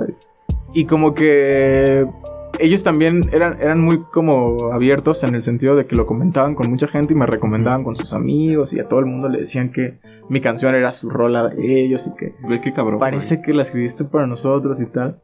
Y la semana pasada se casaron, güey, y desde que desde que la boda como que empezó a como que desde que se comprometieron y tal, me dijeron, "Güey, tú tienes que tocar en, en el vals." Pues güey, no sé, ahora que he hecho como este revisit como de revisitar grandes momentos de mi vida, este de pronto está difícil elegir, pero ese estuvo cabrón. o sea, estar tocando ahí después de no tocar mucho tiempo con mi banda porque llevábamos un buen rato sin ni siquiera ensayar. Ensayamos poco para, para la, justo para la boda, pero llevábamos un rato sin vernos incluso. Y después de tanto tiempo ir a una cosa tan especial que de pronto y aparte fue en Mazamitla, güey. O sea, viajamos dos horas para ir a ese pedo. Nos quedamos en una cabaña increíble y, así pues también vivimos el sueño. Estuvo chido de que... Pues el momento del vals estuvo bien bonito, güey. Estuvo como súper... El lugar, es, la, decoración estaba preciosa, el lugar como que... Fue un momento donde todo salió bien, güey. No, nada así se, salió de, de su lugar. Yo creo que si te pones a pensar en el momento lo que está sucediendo, no podrías procesarlo del todo. Pero ya después de que pasó y dije, verga, que esto acaba de pasar, sí es una locura. Claro, y así como esta historia de haber muchas que conoces y güey, ¿cuántas que no has de conocer también, no? Ajá, o sea, sí, me escribe seguido gente como diciéndome, güey, cosas así que me han llegado por comentarios, como mm. de que, de que mi pareja que ya no está conmigo me recomendó tu música y la extraño mucho y ahora cuando te escucho me acuerdo de esa persona. O sea, que pasó a mejor vida, digamos, ¿no? No que ya no está conmigo como, como en la relación. Cosas así, güey. Súper, súper... Que ni te imaginas, pues, no sé. O que yo cuando empecé a hacer canciones y con el propósito que tenía, nunca pensé tocar la vida de alguien como de esa manera. Y la neta es un pinche privilegio o, así delirio bien verga, No, no sé cómo más explicarlo. Pero yo, no sé, como que a veces incluso siento que, que me, la música me premia mucho más de lo que, de lo que me exige, pues. Está bien cabrón. O sea, siento que me tiene bien consentido la, la, vida y el camino que he tenido como musicalmente hablando. Qué chido, amigo. Ya lanzas este álbum, ya eh, Dinamita se convierte en, pues bueno, en, en, tu canción más fuerte y es más o menos, me parece, por esta época que, que se da el acercamiento, que entras a, atrapando lágrimas. ¿Cómo te has sentido ahí en el colectivo, güey? La neta está bien chido. Está bien chido como que haya un colectivo para empezar, cosa que yo considero súper importante. Porque como te decía, ¿no? Que, en Zamora siento que la escena está ahorita como pasando un mal momento. Sobre todo en cuanto a unión, yo creo. O sea, porque yo creo que músicos debe de haber muchos. Pero más bien no hay como colectividad. Y creo yo que la onda de tener un colectivo donde ni siquiera pues yo, por ejemplo, soy una persona en general poco participativa en las cosas sociales. Me cuesta como que soy bastante introvertido a la hora de las interacciones con gente con la que no siento como que pues, confianza o, o, que al, menos no los conozco pues, ¿no? Ni siquiera nos hemos visto en persona o así, a veces como que esa onda me cuesta. Y, por, y, a lo mejor no soy tan participativo, por ejemplo, como en, las cosas del, del, como del grupo de WhatsApp que tenemos. ah, claro. Pero me parece bien chida la, la, como la idea del puro simple hecho de tener, ¿cómo decirlo? Pues una agenda de gente en tu celular, de, o sea, por el puro simple hecho de, conocer a esta gente, de saber que hay gente que comparte como contigo esa onda de tener un proyecto y una y, y, perseguir como ese sueño, como que conocer a más gente así a mí me inspira un chingo, güey, o sea, me parece como que, que me alimentan, por así decirlo, también como la- las ganas de, de seguir y de pensar, güey, pues es que sí, sí se puede y sí es como algo que, que está en construcción para todos y que es un proceso para todos y que, y que también no soy el único cabrón loco que está detrás de este pedo como necio, ¿no? Que hay, Claro. que es como algo que más personas comparten y que también te- esta onda también de la como cuestión de sentirte parte de algo, como de esta pandilla, está bien verga, güey. Y todas esas cosas en general, aparte, pues, no mames. Está bien chido como la onda de que no hay nada de. O sea, es totalmente desinteresado también todo el pedo. Es más bien como pura. Pues pura buena onda, güey. Puro tratar de apoyar a, a los artistas del proyecto, del sello, pues, y eso se me hace bien Totalmente. verga, güey. ¿Has escuchado a algunos de los artistas del sello? Sí, la neta. ¿Tienes tu top o qué onda? mm, sí, o sea, no, no sé si. Si rankearlos esté, esté válido, o sea. Digo, eh, platicamos desde el episodio con, con Rizar que a lo mejor a la hora de hacer un top y yo le doy toda la razón, pues es muy dinámico, ¿no? Porque Sí. a lo mejor en un momento escuchas más eh, una canción que acaba de lanzar, no sé, digamos tú que acabas de lanzar y está en mi top, pero Ajá. si después lanza una canción el mismo Rizar, a lo mejor entra y, y así, ¿no? Simón. En este momento, ¿consideras que escuchas eh, seguido a algunos de los artistas del sello? Pues he escuchado, más bien como que cada que veo que hay algo nuevo, los escucho a ver Ah, como que traen y acá. La neta, es que no estoy seguro, por ejemplo, de... Bueno, la, la música de Rizar, por ejemplo, me gusta, me gusta bastante, sobre todo como el... su, su estilo de, de folk, como... Me parece súper especial su voz, güey, Sí, me parece súper especial su manera de cantar. Me gusta lo que hace Noemí, por ejemplo, también, me parece También muy buena. Y creo que, que ella también lo hace muy bien en el sentido extramusical, ¿no? Ella siento que se abre como espacio de una manera súper sorprendente en todos lados, güey, porque es muy fácil que, que la quieras mucho, no sé, como que cae chido, ¿no? Es Sí, totalmente. Por ejemplo, con ella también así de que nos hemos chuleado un par de rolas, ¿no? Así como que, ah, esta, esta está chida. Ella me ha dicho como que me gusta mucho tal y así. Qué chido. Y me gusta mucho. Es que luego, no sé, con este trip de que se salen unos güeyes y entran unos güeyes con raros gustos, hay ahí como una cosa de. Como pasarse artistas, ¿no? Hay como un par Ah, de güeyes un- que se han movido sí. de una. No sé si Axel Cruz está entrapeando o están, o están los dos. O... Axel está entrapeando, pero él es el, el dueño de raros gustos, Ya. entonces es, pues por es-. Axel me Sí. gusta, me gusta sobre todo un par de cosas que ha sacado ya más como con la bandita y acá. Más Siempre me gustó ¿no? lo folk, Mm. pero lo, lo, lo más alternativo que tiene más como bedroom pop o así, Sí. está chido. Me gusta, me gusta esa onda.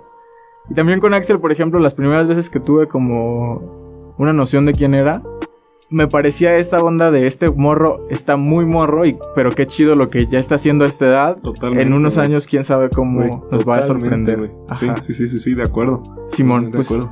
esos son como los que más cercanamente tengo. Así que también eh, eh, eh, ya he como, ¿cómo se dice? Convivido con ellos, Sí, pues ya has también, ¿no? interactuado y Ajá, todo. Simón. Pero en general, sí, seguro he checado por ahí a, a la mayoría de, de los artistas. Y también, por ejemplo, la, la oleada de morras que acaba de, de llegar, como de que acá Ruby Mente y Dayen, Dayen, así. Está bien chido, güey. Sí. Sobre todo, yo creo que la música femenina ahora viene dura, viene fuerte. Exacto, el futuro de la música es Es femenino, amigo. sí. Totalmente, güey. Oye, y para Rafa Reguín, ¿qué es lo que se sigue, güey? ¿Cuáles son las metas a corto, mediano y largo plazo? Pues ahorita yo creo que también la pandemia me hizo darme cuenta de que a la verga todo lo demás, yo la música es mi, mi trip. Ah, Y no importa en realidad por dónde, o sea, tampoco me interesa necesariamente ser el artista que le aplauden, porque por ejemplo en esta faceta de compositor también me siento muy cómodo, güey. Y yo siendo una persona introvertida, a veces el escenario me juega raro. Entonces, cosa, o sea, lo disfruto mucho, eh, me gusta mucho, pero hay días que me cuesta también, o sea, que, Claro. que tiene sus, sus momentos. Y componer me encanta y no le encuentro ni una sola cosa que no me guste. Entonces, si tuvieras que ser como compositor o, o, por ejemplo producir también me gusta mucho, o como músico de sesión o como lo que sea, no importa, güey. O como todo un poco, cosa que sería lo más divertido del mundo. O sea, para mí el punto es que la música siempre esté, ¿no? Y, Totalmente. y que también, a la verga también si me da para comer. O sea, sé que nunca lo voy a dejar de hacer y que Claro. puedo hacer otras cosas que me permitan seguir dándome el gusto de seguir aquí en necio, güey. A huevo. ¿Y para tu proyecto específicamente, qué proyectos tienes a futuro? Tengo ahorita Estoy en medio de la producción de un EP acústico que voy a sacar en donde voy a rescatar un par de canciones viejas como de las primeras que escribí. Que has estado experimentando mucho con lo acústico, ¿no? Digo, me, me, pareció que antes de la pandemia y todo eso, cuando yo veía que empezabas a tocar mucho aquí en Morelia, pero veía que tocabas acústico. Es que siempre he tenido ese formato como, como doble de poder tocar con la banda y poder tocar yo solo, porque a fin de cuentas las canciones, cuando las escribí, las escribí con mi guitarra, guitarra y voz. De hecho, casi es un requisito para mí a la hora de escribir que se pueda sostener con una guitarra y voz. Dicen que eh, así sabes que son las buenas canciones, güey. Ah, un poco por eso y porque mis referentes más grandes como que usan ese método, ¿no? Entonces, me, gusta mucho y aparte como que gente me ha comentado de que les gusta mucho esa onda... Esa versión acústica. Ajá, como ah. que gana un poco más de emotividad o algo así, ¿no? Y lo quiero experimentar sobre todo con esta cosa de que son canciones ya más viejitas. La mayoría, o sea, creo que van a haber un par de inéditas. Pero pone que si son seis, cuatro van a ser canciones que ya existían y que no escribí, no son muy inéditas, sino que ya en algún momento han estado en mi canal de YouTube o algo así. Pero que no han estado en los discos, que no entraron a la selección de los discos que ya publiqué. Y esta grabación es un poco más eh, casera en el, en el home studio de un amigo mío que toca el bajo en mi banda. Y bueno, van a ser estas cuatro reversiones como de, de sencillos viejos. Y yo creo que un par de canciones inéditas que sí son más recientes, que, que siento que les sienta bien esa vena como folk que pueda llegar a, abordar ahora con esta especie de EP acústico. No tiene nombre el EP, pero... tampoco, me imagino. No, porque yo creo, estoy terminando, justo hace rato me mandaron la prueba de mezcla del primer sencillo.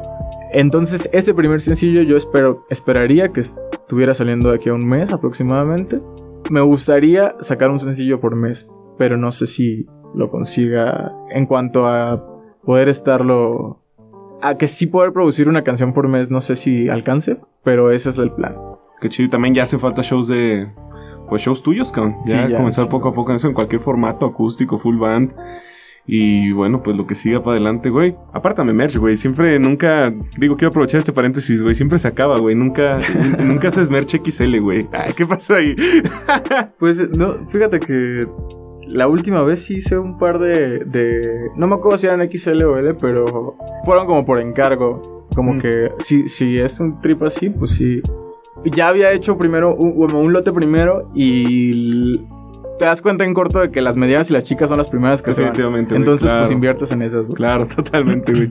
Eh, ya justamente para finalizar este episodio, amigo, ¿qué pedo? ¿Cómo te encuentra la gente en las redes sociales, güey? Pues estoy como Rafa Arreguín en, en Spotify, en YouTube. En Instagram es el Arreguinstagram. Arreguinstagram, arroba Arreguinstagram. estoy en TikTok como Rafa Arreguín, pero la última de Rafa y la primera Arreguín son la misma. Y pues en general yo creo que si googlean Rafa Reguín les sale como las ligas a todos mis pues redes y plataformas, ¿no? ¿Algún consejo que le quieras dar a todos los morros que están empezando en este pedo, güey? Ay, güey, pues últimamente traigo, como el trip en la cabeza de que el punto es hacerlo, güey. Como de que hacer las cosas con lo que tienes en el momento en el que tienes y que luego normalmente como momentos como el que yo probablemente tuve de ingenuidad a los 16, 17 en el cual eh, escribí canciones y se las enseñé a gente sin tener realmente ningún plan ni ningún tipo de pues de apoyo o de, absolutamente ni idea de nada, güey. Fue una cosa súper natural, sin pensarlo pues demasiado. Tal vez si me lo hubiera puesto a pensarlo nunca hubiera pasado nada, nunca hubiera hecho nada. Tal vez si hubiera pensado, ay, güey, ¿qué va a pensar la gente? O tal vez esta canción no es lo suficientemente buena o lo que sea. Pues no, güey. tu primera canción siempre va a estar bien culera. En el camino te vas a, ir forjando un poco. Y tu primer lo que sea, no todo tu primera canción. Tu o sea, yo, por ejemplo, ahora que ya me meto un poco más en intentar producir los videos o, o que las canciones, o que la, el arte visual, o me, me intento involucrar en todo absolutamente de mi proyecto, pues me doy cuenta de que las primeras cosas que hago no me gustan, güey. Pero las hago y las saco y espero retroalimentación de eso para saber en qué estoy mal y empezar como a mejorar. Pero entre eso de que hagan las cosas y las, como otra cosa que va de la mano un poco es que se lo tomen en serio, porque la neta, hay un chingo de gente que, que está en este pedo. Pues yo me la pasé diciendo que lo hago por diversión, pero llegó un momento en el que también dije, güey, esto me mama, quiero hacer esto toda mi vida. ¿por qué no me lo tomo en serio, ¿no? ¿Por qué no hago las cosas chido? ¿Por qué no Claro. me profesionalizo un poco? Me lo- me- o sea, no quedo mal, no, no me paso de verga con la gente, no. Y al Porque- final de cuentas te sigues divirtiendo, güey. Ajá, de hecho te diviertes más porque la gente en cuanto más ve que le echas huevos, se te abren todas las puertas, güey, te, te tiran la confianza, si no le quedas mal la gente te recomienda con la gente. Es un chingo cuestión de confianza y ganarte un público y tener como esa fidelidad de ellos. Es cuestión de confianza, bien cabrón.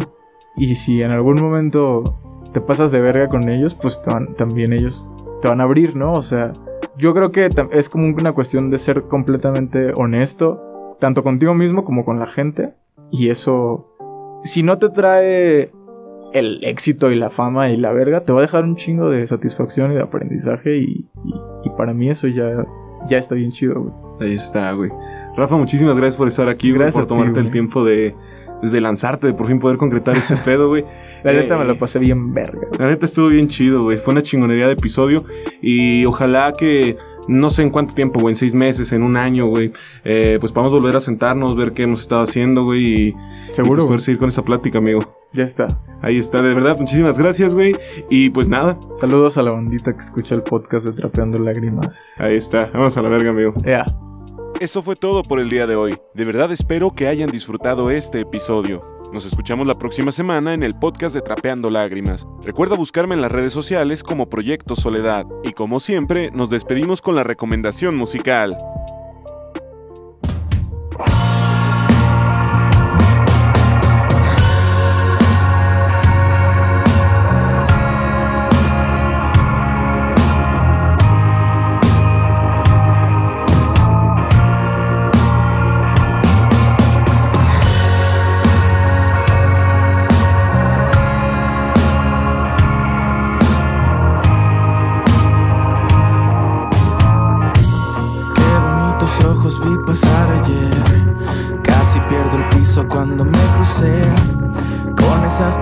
Que sabían a miel. Te hiciste poema y te memoricé. Te hiciste fonema y baile hasta caer. Hoy corre tu tinta sobre mi papel. Mezcla de vértigo y placer, ganas de desaparecer entre esas piernas y caderas